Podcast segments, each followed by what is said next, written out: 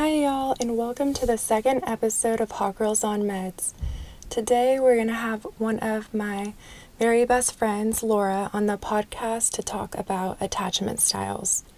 Laura first introduced me to the concept of attachment styles about two years ago, and it has really changed the way I view romantic relationships and friendships and has helped me to find much healthier partners for myself as well as to become a more healthy partner. I think understanding this concept can be so helpful when you're in the dating world, and I'm so excited to have her on to talk about it. I hope y'all enjoy the chat. Soundstripe.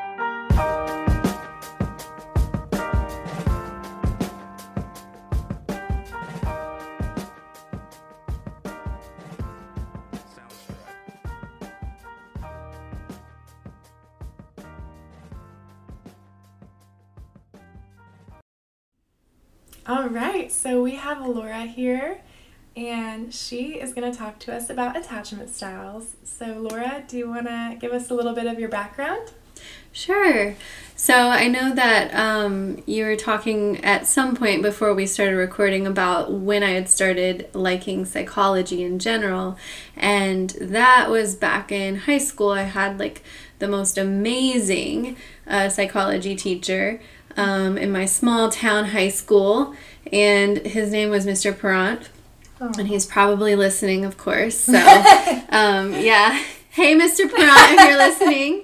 Um, yeah, yeah. So uh, it took me a long time to get to that point because I assumed that everyone in the world was obsessed with psychology like I was. Um, I know that most people are really interested in it, at least, but um, it took when I got divorced, um, going through counseling for the first time. Um, and through that experience, kind of realizing that I really, really have an appreciation for understanding like the human mind and the emotions and all of that. And so, um, when it comes to attachment style, that was something that um, a few relationships later, I then realized how much I needed to know that concept in order to kind of survive in the dating world um, and much less find like a good partner. So, yeah, totally. Yeah. So, you are getting your master's in psychology, right? I am. I'm getting my master's in counseling. Okay. So, yeah. That's what I thought. Okay. Yeah. So, when were you first introduced to attachment styles yourself? So, attachment styles, um, it's almost embarrassing because I dated a guy who, once we talk a little bit more about attachment styles, he was on the avoidant side to the extreme. Um, and I was so confused by him and his behavior um, that I stuck around way too long. But um, in that process, you know, I say I'm embarrassed. I was embarrassed that I ended up scouring the internet for all of the like interesting articles that. on why do boys do this? Yeah. Why is this happening in my relationship? And you end up at these love guru websites that are so unnecessary yeah. and honestly should not be like listened to but um yeah so i found attachment style somewhere in the middle of that abyss and it's yeah. like been life changing. So awesome. Well can you tell us a little bit about what attachment styles is and the different types of attachment styles? Yeah, so um, I don't know that I'm going to be able to uh, say it the way that the experts say it. Um, definitely getting my degree, haven't accomplished my degree yet. So just as a preface for everyone listening, um, but just just a person that um, has read up on it a bit and um, yeah, so.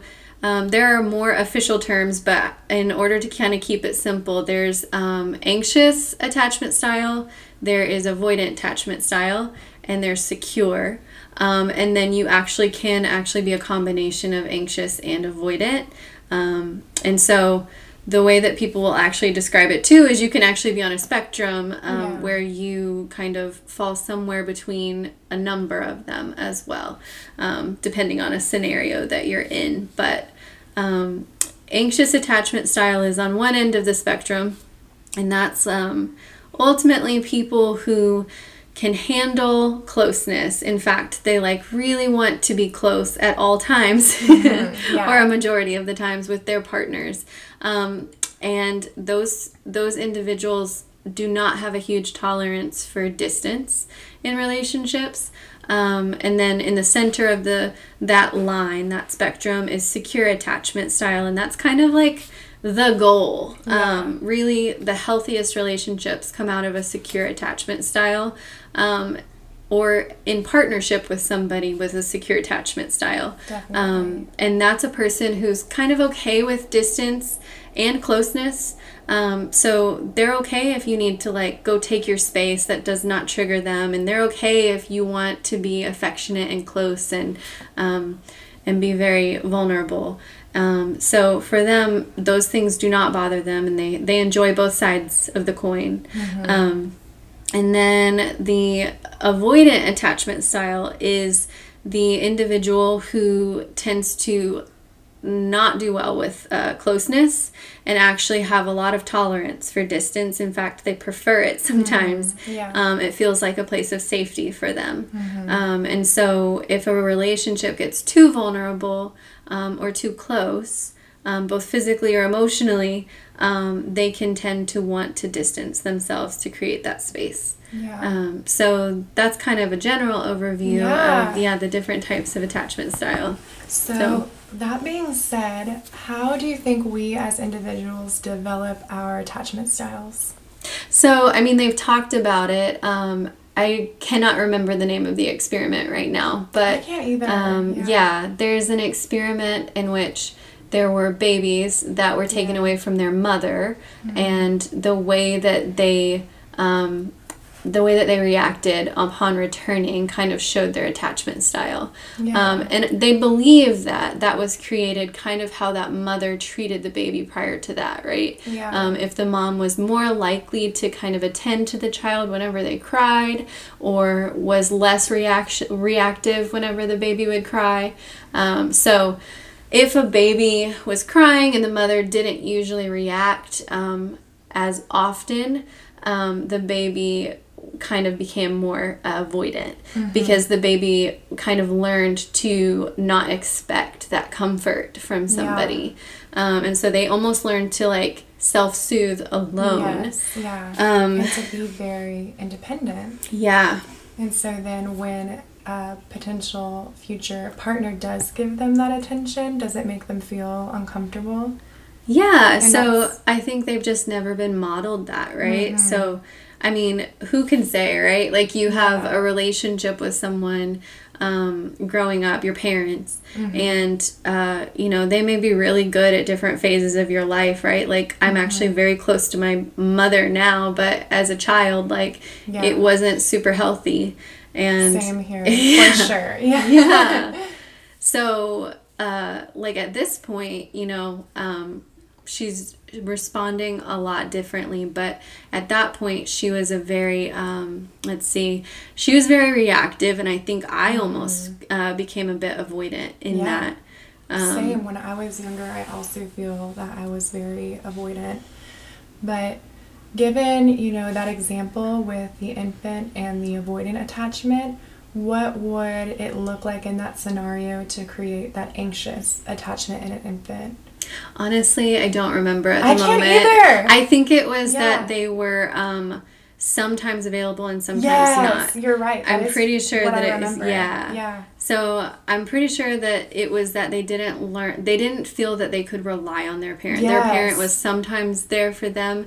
Um, and I'm pretty sure it's also that like they would have like a very reactive pan- parent sometimes, and then a parent that wasn't like super emotionally expressive yeah, other times. Definitely. And so they didn't know what to expect from their parent. Definitely. Um, it's so interesting that our dynamics in our families when we're younger affect us so much and how we form relationships when we're older.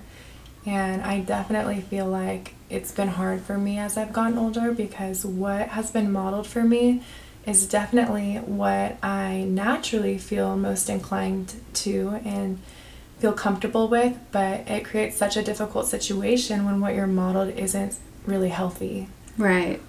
Yeah, because you expect that to be how the world is, you know? Exactly. Who your Yeah. parents are when you're a kid is ultimately like they know the right thing to do and you Yeah. expect that the world like acts the same exact way. It's not until we like start seeing other family models, right? That we Yeah. like I know that like my best friend's family was actually a really healthy family, at least from the outside Yeah. and they it created a lot of very successful um, children turned into adults. Yeah. Some very secure kids. right. Yeah. Yeah. So um, That's the goal. I feel like, you know, takeaway, it's like, how do we become secure and also raise children that are secure? right. I think uh, there's no perfect parent, right? And so Mhm. we're all trying to like correct our own parents' mistakes. Yeah, definitely. And um, I can sort of empathize with like my mom and what she went through. Um, but at the same time, right? Like Mm-hmm. Yeah. if I'm really honest, there's a part of me that doesn't empathize because Yeah. it's what it's what essentially was trauma Yeah, no, for me. Yeah. Sometimes I feel like it helps me to give my mom grace whenever I um, think about the fact of her situation growing up was so much worse than mine.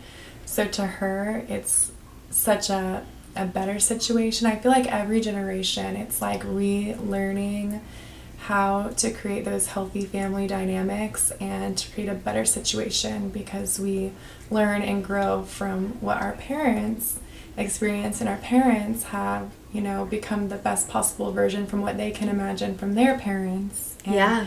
to not perpetuate that generational trauma Right. Yeah, I think both of my parents had very aggressive fathers, from what I know. And so, with that, even though I loved my grandparents and my grandpas, um, it's interesting to think about the fact that they, my parents, almost went the opposite route in order to protect us from that type of an environment, right? So, there really is so much love in choosing to do the opposite of what they felt was like so awful about their parenting, their parents' parenting. It's Yeah. like the other extreme yeah. Mm-hmm. So, I mean, I think we're all kind of in that pendulum swing trying to find like what's ideal and right and good and definitely um, there's never been, I think, a better time in history, in my opinion, because Yeah. I've heard from people in my parents' generations that we have so many resources. You know, there's trainings, there's books, there's Yeah. podcasts, um, there's all kinds of things to be able to like learn and understand like what's going on in our relationships, much less our parenting. And like, uh, it's funny, you and I are talking about it, and neither of us are parents. I know. But we I think about aspire, yeah, Yeah, to be good parents. Yeah. Um, because there's just so many resources for us and like Yeah, um so we can change the tide um we have that opportunity and they didn't have nearly as many resources back then Yeah. So- No, I love that. I honestly would love to hear about your experience from when you figured out what attachment style you were and how you've kind of grown and created a trajectory more towards that secure attachment. so i think it's interesting i think that growth is um, two steps forward one step back two Yeah. steps forward maybe even two steps back sometimes Yeah. Um, I don't know that we ever stop growing and learning, sometimes repeating the same lessons. oh, yeah. Um, For sure. so, with that, I think it just reminds me how much it's so innate in me and how much your childhood can imprint on like who you are as yeah. a person. Um, because I definitely lean more towards the anxious side of Mm-hmm. attachment. Um, which is why I'm so into avoidant attachment uh, Mm-hmm. men. We Um, always bond over this, Laura and I, because we both are unfortunately very attracted to avoidant men, right. for better or worse. and I think that's part of that's probably hugely where I've grown the most is learning how to look out for that um, in myself. But even just the anxious side of me is recognizing where my reactions come from um, mm-hmm. and how to not let them affect my choices right i can yeah, have i can definitely. have an emotion mm-hmm. um, and learning to be friends with that right being friends with i have a feeling but it's not always true yeah um, because ultimately that's what anxious attachment is it's you've literally had a fear that was instilled in you yeah. as a survival mechanism mm-hmm. for an environment where you weren't sure if you were going to be taken care of. Yeah. Um, and for me, it wasn't physical, it was purely emotional. But yeah, same for um, me. Yeah. Mm-hmm. So I'm very lucky that I had all my needs met on a physical level yeah, and I had good parents in that way.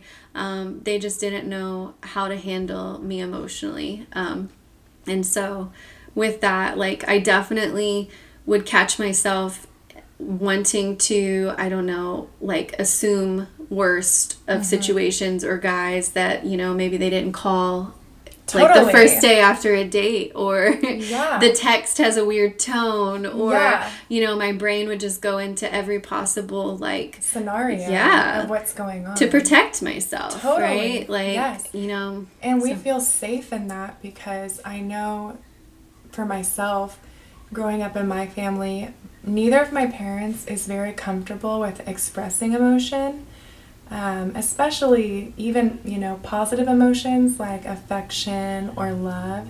And so growing up, I was very comfortable with keeping people at a distance because it was what was modeled for me. So in dating, that brought up a lot of the same issues of being attracted to men who would be there sometimes, not there other times, and who were inconsistent and sometimes unreliable. And it kept me very interested and it kept me very comfortable because it's what I was used to and had known of what relationships look like, but it did not set me up for success when it came to finding a really quality partner and creating a lasting relationship. So it's definitely, like you said, something I've had to work to untrain and be very intentional and proactive about how the unhealthy parts of me are sometimes kind of self sabotaging my efforts to find a healthy relationship. I think what you said there that was really good and just actually taught me something was just how because they weren't emotionally expressive, it taught mm-hmm. you to keep people at a distance because totally. that's yeah. where I felt safe. And it was so interesting because in my longest relationship in my marriage, I was actually highly avoidant. I was so uncomfortable with physical affection and it is sad because that was definitely unfair to my partner but at the place where I was then I just didn't know these things about myself and how really to change them and it's interesting because I feel like I've been all over the map with that relationship. I was so avoidant, but then in the following relationship, it's like I went to the other extreme where I felt very anxious because I was trying so hard to work on those things about myself, then I became feeling very anxious given what my partner was giving me with more inconsistent love because I found someone who was somewhat more avoidant than me, which made me kind of the anxious one. And I definitely think learning more about this from you and also reading uh, the book you recommended me attached has taught me so much about how to feel more secure in myself and in relationships that's so good. Yeah, that book is amazing. Yes. I rec- I recommend it to like everyone who mm-hmm. is having relationship issues that look remotely yeah. like the push and pull that we talk about like it's the avoidant and anxious push and mm-hmm. pull. Definitely. Um, which like i don't think we really covered that but no, like yeah can you talk a bit about that? Yeah because i feel like that's important. That's probably the most important thing that i learned um, when it came to attachment while learning how to find a good partner was just you know like when you get into something if i'm the anxious person and i'm and i'm dating avoidant people ultimately we're going to be very attracted to each other because uh, we actually have very similar wounds, just they're showing up differently. And so, in one way, that really bonds you and connects you because you have similar wounds and you can like relate to each other on like a really core level.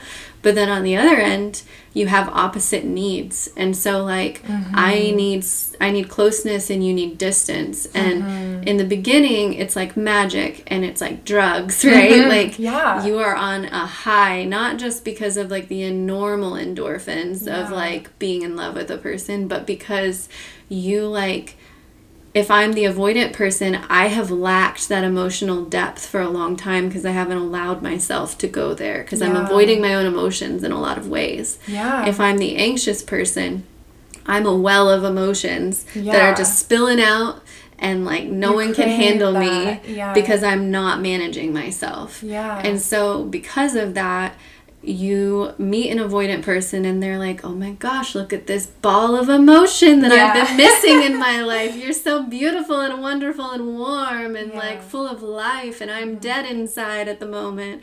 But then the um the anxious person is full of emotions and they see this avoidant person and they're like, You're so stable. You're so structured. Yeah. You're so calm. You calm me down because I don't know what to do with myself. Yeah. I don't know how to feel like balanced and normal because my emotions are going cray cray. Yeah. And so like ultimately they come together and it feels like this like really good like you know we complement each other when really it's like hell waiting to happen Yeah. because ultimately once those like endorphins slash that drug feeling weighs off or wears off Yeah. um, you get to a place where you're like really rubbing on each other the wrong way Yeah. you know i need distance i need space i need closeness i need you to like affirm me and reassure me Mm-hmm. and um, yeah i did that dance a couple times and Yeah, it's like not all? fun Yeah. yeah Can you, if you're comfortable, tell us a little bit about your experience in that anxious avoidance cycle? um should i use code names for Yeah, these let's use code ex-boyfriends Yes. What's like a Um, code name we should use? Okay. We could call him like i don't Elvis know Presley. elvis presley okay Or who's your celebrity crush? oh my gosh that would be theo james Okay. Okay. It's Theo James. It's well Theo. but i don't know that i want to view my exes yeah. that okay. positively Who's your Who's your um, least favorite celebrity? Sorry. Take this a totally different direction. Oh my gosh. Okay, Nicolas Cage. Okay, great. So Nicholas. we'll say the first one was Nicolas Cage. Yes. And that actually makes sense because I did feel very trapped and like I was in a cage. Yeah. So that makes sense. Perfect. It works. All right, Nicholas. So Nicholas came along and you know, that's my chair. Sorry guys. a little creak there. Yeah. um, so Nicholas came along and he was very smooth and suave, but like not in like a charmer type way, just like being a very relaxed and calm. Uh, just like I mentioned, the avoidance come off very like structured and stable, and that was him. And he was very ambitious and had all these goals and uh, wasn't very reactionary um, and had like every kind of uh, I don't know, brilliant ideal you could ever think of. So I was so impressed with his brain, and that's where he really got me. But you know, the brain is not the heart, and Yeah. that's what was lacking was that in the relationship. And so, um, for a long time. I thought there were a lot of other issues, and honestly, he would deflect and make it about every one of those other issues. You know, he would um, he would point out flaws in the relationship in order to keep me off the trail of it's actually him and his Sure. inability to open up And and be intimate yeah emotionally. yeah so um, he would create conflict he would um, point out my flaws Mm-hmm. he actually picked me apart over the course of three and a half years It's just Um, so interesting because I also had dated someone like that. And it's just so interesting to me when people use that as a way to deflect and distract so that you don't get too close to them. Right. You know? It's just the most mind boggling thing for me. But Well, so I mean, I could also guess whether this guy had more issues than being avoidant, but even if mm. we're purely going off of avoidance, like Sure. he's avoiding all of it, right? He's Yeah. avoiding having to face what's going on in him. He's avoiding Yes. having to face how he's hurting you. He's avoiding any um, of his own feelings or flaws or any of it. He'd rather focus on you than himself. Mhm. And so, like, truly, avoidant people are actually deep down um, lonely. They Yeah. want relationships. They want to connect with you. They want to be able to have that healthy love, but because they have that wounding um, from their childhood, they don't have that ability right now until they get healed. Sure. And, so, yeah. That wounding you're mentioning, it's basically a feeling of kind of like abandonment from not having basically a parental figure be there for them when they needed it. So, or can you go more into what the wounding in someone who's avoidant kind of looks like? So yeah, a lot of avoidant people had to be little adults at a very young age. And so they had to learn to take care of themselves. They learned that if they cried that they would be told to stop crying. Um, It was not really welcome or um, listened to. Um, so really, I mean, it could be a lot of different things, but emotionally they're essentially kind of shunned. Like it's unimportant to the parent or at least not taken care of at all. Yeah. Um, so neglect really. Yes. Um, and no, so, that makes sense. yeah, And so then when they are in this romantic relationship, they are kind of having those similar feelings or just the fact of someone showing up trying to be so present makes them uncomfortable. yeah. Yeah. Because it's like, that's not what a normal looks like, right? That's Mm-hmm. Yeah. not my comfort zone because, you know, if there's anything I learned after dating Nicolas Cage, Yeah. it is that I tolerated bad behavior and that became comfortable. Mm-hmm. Yeah. And so once that becomes comfortable, it's actually it's less scary to go into something similar to that Mm-hmm. than it is to go into something that like is healthy Yes. and risky. Yes, you Um, told me this once and it resonated so much with me. I remember because I was dating at the time someone who was pretty classically avoidant, and I was trying to understand why I kept picking these avoidant relationships. And I think what you told me is. Sarah, are you picking this because then you know deep down you're also going to keep them at a safe distance because it's probably not going to work out? Because if you were with someone who showed up and you showed up, that would be really scary because then, you know, it could work. And that is really scary for someone like me who is partially avoidant. So it's like kind of self sabotage. Like I'm attracted to this avoidance because it's what I know, and it scares me to be in a situation where someone really does show up because then I have to really be vulnerable and open and could get hurt or something could scare me, you know? Yeah.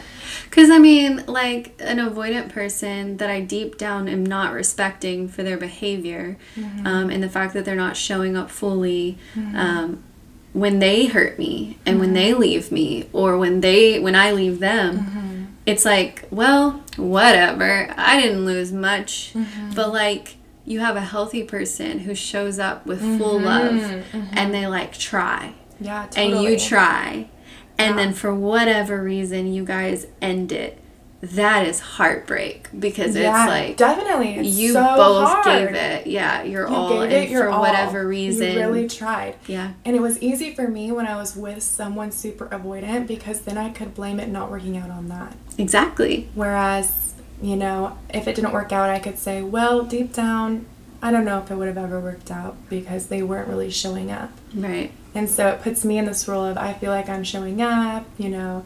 But then if I'm in a relationship with someone secure and we both show up, that's scary, you know. Because Well- then it could really be something. yeah like have you ever heard of like the codependent narcissistic like relationship I don't think I have heard of this. so usually narcissists and codependents Oh, end actually, up together maybe you have told me about this, but definitely go into it more because Okay. it's super interesting. Well, so codependents also tend to be with alcoholics, right? Mm-hmm. Um, and all of these, they're essentially catering to that stronger will, right? Mm-hmm. Whereas in the situation with avoidance, oftentimes um, the opposite is also a codependent.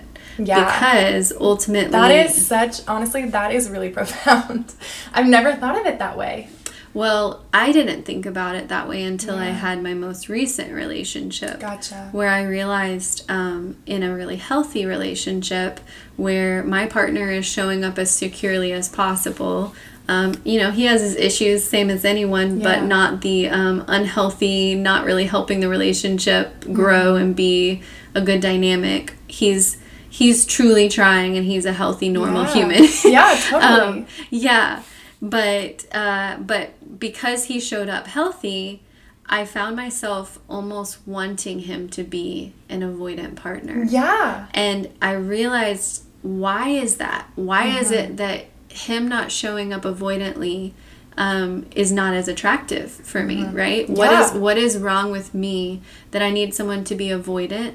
Or even, I mean, potentially narcissistic mm-hmm. because they show up so confidently and selfishly, mm-hmm. and there was something so appealing about so that to me. attractive in the most unhealthy way, Right. you know, because I'm attracted to the same thing. Right. Even though that doesn't create healthy relationships. Well, because my needs are not important in that Yeah. dynamic. Yeah. And it's so interesting. I would love to hear like what you feel like the conclusions you came to.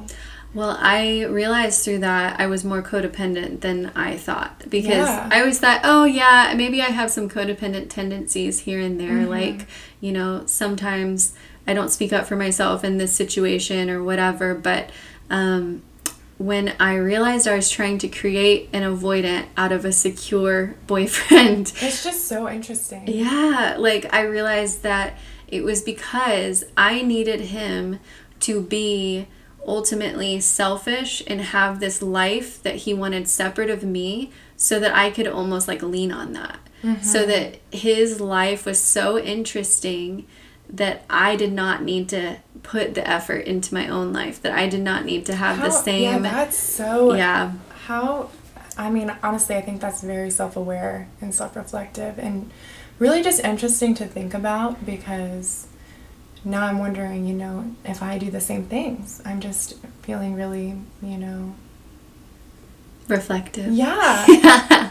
but, um, Yeah, it's hard to know. I think I would have never known that about myself because I honestly I would have thought if a healthy guy would just come along and we clicked in all of the Yeah. Mm-hmm. other right places, you know, like cuz you know, you don't just want a healthy relationship. You want a healthy relationship where you guys just like enjoy each other Yeah, and respect each other and like Have have, all the fun. things, Yeah. yeah. like and you know, I used to look at healthy as like I wouldn't see all of that with it. I would like Mm-hmm. almost think that healthy was going to be boring. I was just And, about to yeah. mention that because I feel like I've definitely fallen into that in certain relationships where I have a partner who shows up very securely, and then because there's no ups and downs and no mystery of avoidance, then it gets boring. Right. And I feel like, and I'd love to hear your perspective, but I feel like I really had to reframe boring to peaceful. Yeah, same. know? I've actually had to like look at moments when uh, there's no drama and say thank God. Like, yeah, literally. Um, yeah, because Yeah. I mean, I literally got to the point where I was having physical issues. Yeah. Like my uh, heart was Yes. having like yeah like, like palpitations. Yes. Yeah. Because of the anxiety that I was feeling in a relationship in which somebody was showing up so intermittently and so like Yes. um, he would essentially ghost me throughout the relationship. I have had that happen. Um, yeah. Yeah. I think you know who I'm talking about too. Right. Yeah. But- Who's your least favorite celebrity? I know. Let me think. Um, man, I don't even know. Because I don't really like watch a lot of movies or anything. I'm trying to think who really bugs me. I don't know. Um, maybe I'll just call him George. okay, George Costanza. Yeah, we'll call him George Costanza. All right, sounds good. But my George Costanza was very avoidant, and he and I didn't date for very long, but he totally kept me on the loop. I was like hanging on every text because he was so in and out and so confusing. And it was such a puzzle for me. And I just felt like I so desperately wanted him to show up. And I feel like that's an interesting component of it we haven't maybe talked about. But it was like, I felt the avoidance from him that I felt in my family dynamics, and I just so badly wanted to have the same dynamic, but to get it right this time. Right. To earn the love, mm-hmm. to win the love. And it comes from this very um, unhealthy perspective that love should be conditional. And that I, I don't know, basically with his ups and downs and lefts and right, it just made me really interested in him, but even more desperate to try and get that um, gratification from him of that quote unquote love. Right. And yeah, I feel like I don't know if you can relate to that at all, but I feel like sometimes when we have these unhealthy dynamics from our childhood or from our past, we bring those same dynamics into our adult lives to create a more healthy outcome or mm-hmm. or a more positive outcome for ourselves mm-hmm. so that we can build our self-esteem when really that's not how it should yeah. be. Yeah. That's I mean that's exactly what I've heard is that ultimately, you know, my dad was pretty avoidant, and so uh, shocker that I'm going for all these avoidant guys. Yeah, you know, totally. Yeah. Um, they say our dads are our first love, right?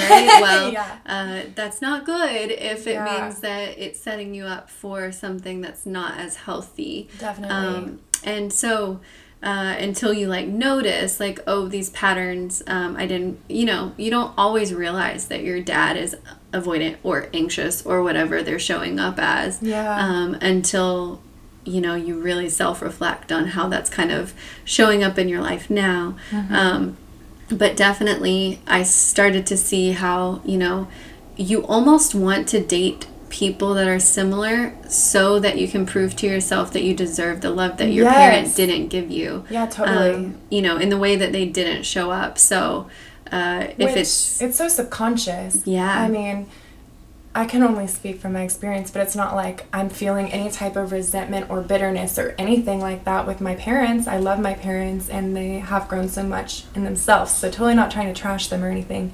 But I mean, none of this is anything I've like made a conscious decision. It just subconsciously has been in the back of my mind and has affected how I bond with people in a romantic relationship because it's one of the most intimate types of relationships. And I feel like those real patterns come out when you're in intimate situations with people, when yeah. you're really exposed and vulnerable. Yeah. And to your point about your parents, I'm definitely someday going to have to apologize to my future kids for probably mm-hmm. messing them up I in know, like five thousand ways that we don't exactly. realize in the yeah. moment. But like definitely. But yeah, definitely. I remember hearing somewhere um, that you know our parents, even if they did not parent us as kids, it's our responsibility now that we are adults to parent yes. ourselves. Yeah. And unfortunately, you know, if we weren't necessarily handed all the resources and tools to be like um, you know successful adults on our yeah, own totally. from the time that we're like cast out into the world yeah. independently like it's on us now like to figure out how to get that place of healing and um, take responsibility for it and so i think you and i are both just on our journeys trying Definitely to like figure it journey. out and like yeah find these healthier people and become yes, healthier people. Become healthier people. I feel like that has been like my mantra the past two years is like really trying to face my issues and my bullshit head on because I think for the longest time I with my avoidant tendencies, I was so avoidant in my marriage and so avoidant of my own flaws and really deep issues and it took so much work even to be where I am now, but I'm so encouraged because I feel like there's so much growth to be had and on the other side of that is a happier life. Mhm. Absolutely. Yeah. I definitely think uh, you and I have made leaps and bounds, like in just like learning Yeah. about this, even just the last couple years. Just- Definitely. And I mentioned this in the intro, but like that's definitely one thing I appreciate about our friendship because it definitely has encouraged me to self reflect and has taught me so much about things I didn't even know were issues or things that I might be doing or and honestly that's the most beautiful thing is to find people who really push you and help you to be better. I agree. Yeah. I agree with that. And even pursuing a boyfriend, somebody who shows up fully Mm-hmm. and like not settling for any less. But now Rosie has shown up, Yeah. so she's probably going to There's make a dog dog sounds. over here, so if yeah. you hear dog noises, that's what's happening. But okay, so maybe to tie this up, can you tell us from your knowledge and experience? Oh, hey, puppy. can you tell us from your knowledge and experience how we, whether we're anxious or avoidant, or maybe from both perspectives, can work towards being more secure? So yeah, I think um, if you are an anxious person, you kind of recognize um, that you get afraid when there's distance made in a relationship, and it's in those moments self-soothing. It's learning self-soothing. It's the thing that an avoidant person is really, really good at. Um, Rosie's going crazy. I think she ran out of peanut butter so now she's like, okay, where are the humans? We tried to, uh, you know, charm her with peanut butter, but Yeah, it it only lasted so long. I think there we go. I'll just So- keep petting her. Yeah, just keep giving her back scratches. Yeah. um, so yeah, I think just the distance uh, that will be the trigger for an anxious person. It's in those moments reminding yourself that you know sometimes our thoughts are not always telling us the truth. Sometimes they're just telling us what we're afraid of, and then challenging those fears and whether they're reality or whether they're based in just protectiveness. Um, And then for an avoidant person, um, when I described kind of my current healthy relationship, I definitely saw my own avoidant tendencies come out because, um, strangely, um, anxious people and avoidant people are kind of two sides of a coin. So if you're avoidant, you internally are probably very anxious, and that's what they're hiding. Yeah. And if you're anxious, you're probably internally avoidant, and that's why we find our comfort zone in avoidant people. Um, and so, the challenge for an avoidant person is to sit in that discomfort longer than you want to. It's to feel the feeling of, I want to run away, and then like recognizing that, like, you don't necessarily want to run away. From that intimacy. Right. So when somebody is showing up fully for you, um, recognizing that, hey, I actually want this. My body's mm-hmm. telling me that I don't want this, and that is mm-hmm. very, very confusing. And I empathize with avoidant people. I know that they can kind of get the bad rap of like, mm-hmm. you know, being the not good partners and the people you don't want to date and all of that. But yeah.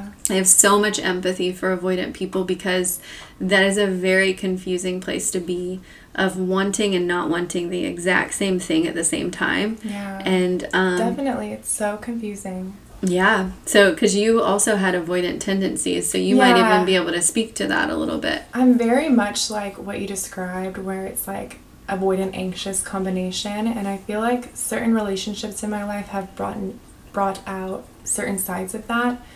But um, yeah, it's just definitely interesting to see because I feel like for me, when I was avoidant, I definitely had to figure out why in myself I felt so uncomfortable with that affection and love. Yeah. And part of me thinks it maybe was because I really didn't think I deserved it. And it was an insecure part of me that thought, okay, this person's showing up fully vulnerable and open to me. And that scares me because maybe I don't really believe I deserve this. You know, I'm not used to this. I, I don't know this unconditional type of love. And then on the other side of it, I feel like maybe my anxious side is whenever someone's not showing up for me then I want so badly to try and convince them to so that I can get that validation. Right. That will make me feel, oh yeah, I am lovable. Yeah. This whole time I wasn't sure, but now I know I am. Right. I don't know if that really makes sense. No, Sometimes I have these thoughts and I like and these feelings, but I don't know if I can verbalize them in a way that's very clear. But it's just it definitely is an interesting thing, and I feel like I've definitely I've okay. I feel like I've said definitely five hundred million times. It's okay. you definitely, definitely. I'm trying to become more secure, Yeah. and I think over time I've definitely seen some improvements, but No, I agree. I think Yeah. um, what you said though about when you f- finally get that validation, you are able to know that you are worthy of that love. And Mm-hmm. I think it's funny because it's like I bet if we were to date an avoidant person and they suddenly like Loved suddenly us. loved us, Yeah. we'd be like. Eh, like, We'd be like, no longer out." interested. Yeah. Like, you are not nearly as cool as I thought Yeah. because I think on a vulnerable level, what I honestly think my thing was was less that I didn't believe that I was worthy of like a true. should I toss her peanut butter? Oh my goodness! I'll yeah, try. she's making all the noises. Oh, I don't know if I have that good of aim. Yeah, try. Should I try? Well, it's I did it. wow, Okay, Sarah. You should play softball or Yeah. something. I have. I know. You're the coach. I know. um, so yeah, I think instead of questioning whether um, I was deserving of love, I think that when I would see my current boyfriend um, show up healthy and loving towards me, I would almost disrespect it. And that is odd. That is so interesting. Yeah. Like I would I would almost like dislike myself when I would feel that way, Mm-hmm. but I would almost disrespect his vulnerability because I would almost see it as weakness. I think I did the same thing actually. Like now that you say that, I'm honestly kind of reflecting on my past and times maybe I might have felt the same way with a vulnerable partner. Right. And I think what it ultimately taught me was I was not okay with my own like showing up that way. And I think it wasn't Yes, necessarily me showing up that way now mm-hmm. because I think I do show up that way now. Mm-hmm. But I think it was because me when I was a child in an environment where that wasn't well received, Yeah. it was shut down. Yeah. I had like a heart that was weakness. yeah. So I had a heart that was showing up full of love and like maybe going above and beyond for people and caring for people. And instead, um, it was a very chaotic environment where you know. Um, my parents ne- weren't necessarily receptive of that. My siblings were definitely not receptive of that. Like, Yeah. um, and so it almost was a thing I got shamed for, or if it would be used um, against me as like they would use weapons of words and and things like that. So me being vulnerable was truly vulnerable in an environment like that. Mm-hmm. Um, and so now as an adult. It's like there that child in me is still there and is like, Yeah. ooh, you just showed me your car. You know, like it's like this Definitely. You just showed me an area of weakness and I don't respect you for showing that. And like Yeah. and that's really like almost it's disturbing to be honest, but like when I allow myself to be honest with what I'm feeling, whether Mm-hmm. it's disturbing or whether it's totally like uh something people would respect. Yeah. I think allowing that full spectrum of emotions and and honesty allows me to move forward. Because then I can look at it honestly and go, yeah, now I see where that's coming from and like I don't like that that's affecting how Yeah. I feel towards a healthy person who shows up in my life in the most loving and beautiful and vulnerable and honestly strong way. It's the opposite of weakness. Um, yes. no, you're totally right. yeah, every time I've ever shown up in a vulnerable way, I know that that's me being bold and that's me being strong. Yeah. Um, and um, for those who don't show up with vulnerability, it's oftentimes out of fear, right? Yeah. And so that's oh, yeah, weakness. For sure. Yeah. So, It's just so interesting. And I think that's really good what you said about how the way you've kind of combated that is being able to look in the mirror and say, okay, I'm having this feeling. I recognize that this feeling is not from the healthiest place in myself, and I don't want to act upon this. And kind of being able to reframe that in a way where you realize, okay, even though I'm feeling triggered like this is weakness and it's making me feel unattracted, actually, this is strength. Mm-hmm. And then it kind of helps you come back around to your partner and build that connection rather than run away from it. Right. Yeah. So, I mean, healthy relationships are still full of things that, you know, need growth and um, honest reflection and, like, you know, And it's hard to be on both ends of that. It's hard to be the person who needs to kind of explain what's going on in your head that's maybe making you feel a certain way. And then it's also hard to be on the receiving end of, okay, hey, I'm feeling Yeah. this way. Yeah. I'm not really loving this part yeah. of you right now. Right. I feel like it's just it's just hard because I mean that's why romantic relationships are so difficult because it's you're showing up in your most vulnerable form in the most intimate of situations and you have to kind of reconcile those things with another person who's showing up with all of their own things. Yeah, for sure. Which, to your question previously mm-hmm. on how do you heal if you're a if you're an insecure attachment style, whether that's anxious or avoidant, um, I explained like individually, but an overall thing that you read in the book attached that we talked about earlier is, you know, we tend to be attracted to the opposite, the anxious Yeah. to the avoidant and the avoidant to the anxious. And they call that a very toxic relationship usually because yeah, honestly, um, like a yeah. trauma bond. yeah, um, it just creates chaos and um, a difficulty meeting each other's needs without Yes. really pulling Ugh. on your own Oh vulnerability. gosh. yeah. So, So relatable. Yeah.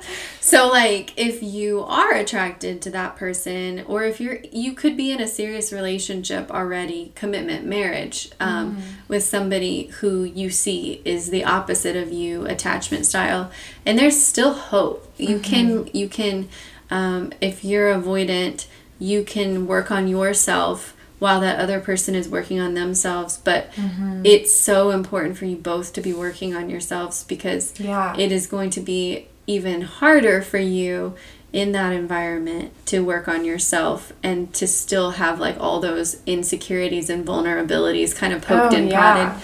Um, It's gonna take a lot of work and it's gonna be fulfilling work, but it's not gonna be easy. well, and it'll be extra hard if you have somebody who's kind of pulling on your insecurities the whole time.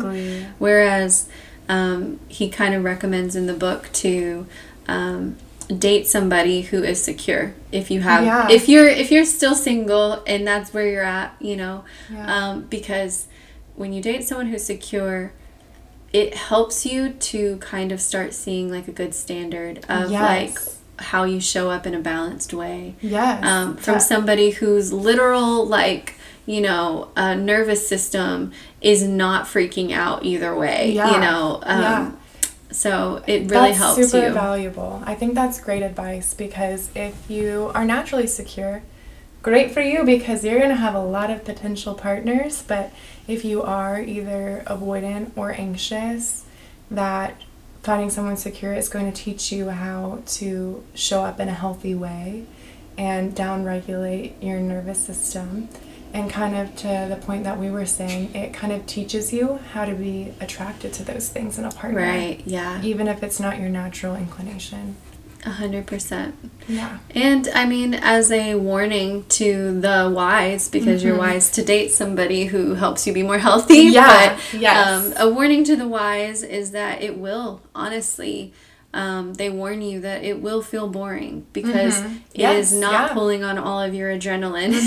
you're yeah. not constantly going through spikes of adrenaline when you're freaked out because Yeah. they're either too close or too far away. Yeah. Um, and you're not getting, you know, those moments of intense passion because now that they've shown you they're back again, you're so in, madly in love. Yeah, and- and it feels like love. right. Whereas really that consistent, secure showing up, even though it may feel boring, that might be the most true form of love. Exactly. Yeah. So that consistency definitely because we do not experience the surprise that you feel in an insecure yeah, the relationship. ups and the downs. Yeah. Because the low lows make the high highs feel like euphoric. Like this must be what love feels like. Right. When really it's just your nervous system being so overstimulated. Right. So it's really anxiety. Yeah. but Yeah. So, I mean, I have a lot of respect for anyone who wants to challenge what is going on Mm-hmm. internally for them yeah. and start working towards something different because it is it's a hard road and Yeah. it's not for the um Faint faint, at heart. heart. Yeah. for real. Yeah, no, literally. Um like very much so and like I think you know because your emotions can lie to you so much. You know, they can tell you so much of what's going on, but if you are wired for um, fearing something that is not necessarily going to harm you, like distance or closeness, then it's hard to move past that without like going through some some weird emotional episodes. To be Yeah, honest, definitely. and counseling can help with that. yeah, and, that's a great tool. yeah, and books that we've read like Books, attached oh my gosh, or yes. yeah, just learning, just trying to Yeah. understand yourself, journaling, things like that to like really get in touch with like what's going on. Yeah. Um, and it kind of helps you to self reflect yeah. when you write things down on paper. Yeah.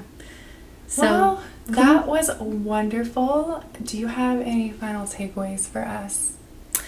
I mean, try your hardest to find what you're interested in when you're in the dating pool Mm-hmm. by looking at your patterns. Yeah. And then from there, you can learn how to change what you're going to get if you're really disappointed with what you're currently getting.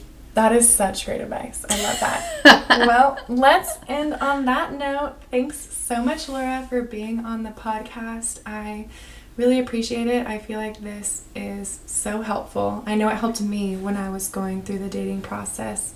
So, um, if you've made it this far in the podcast, thank you so much for listening. And tune in next week for another episode. Bye bye. Bye.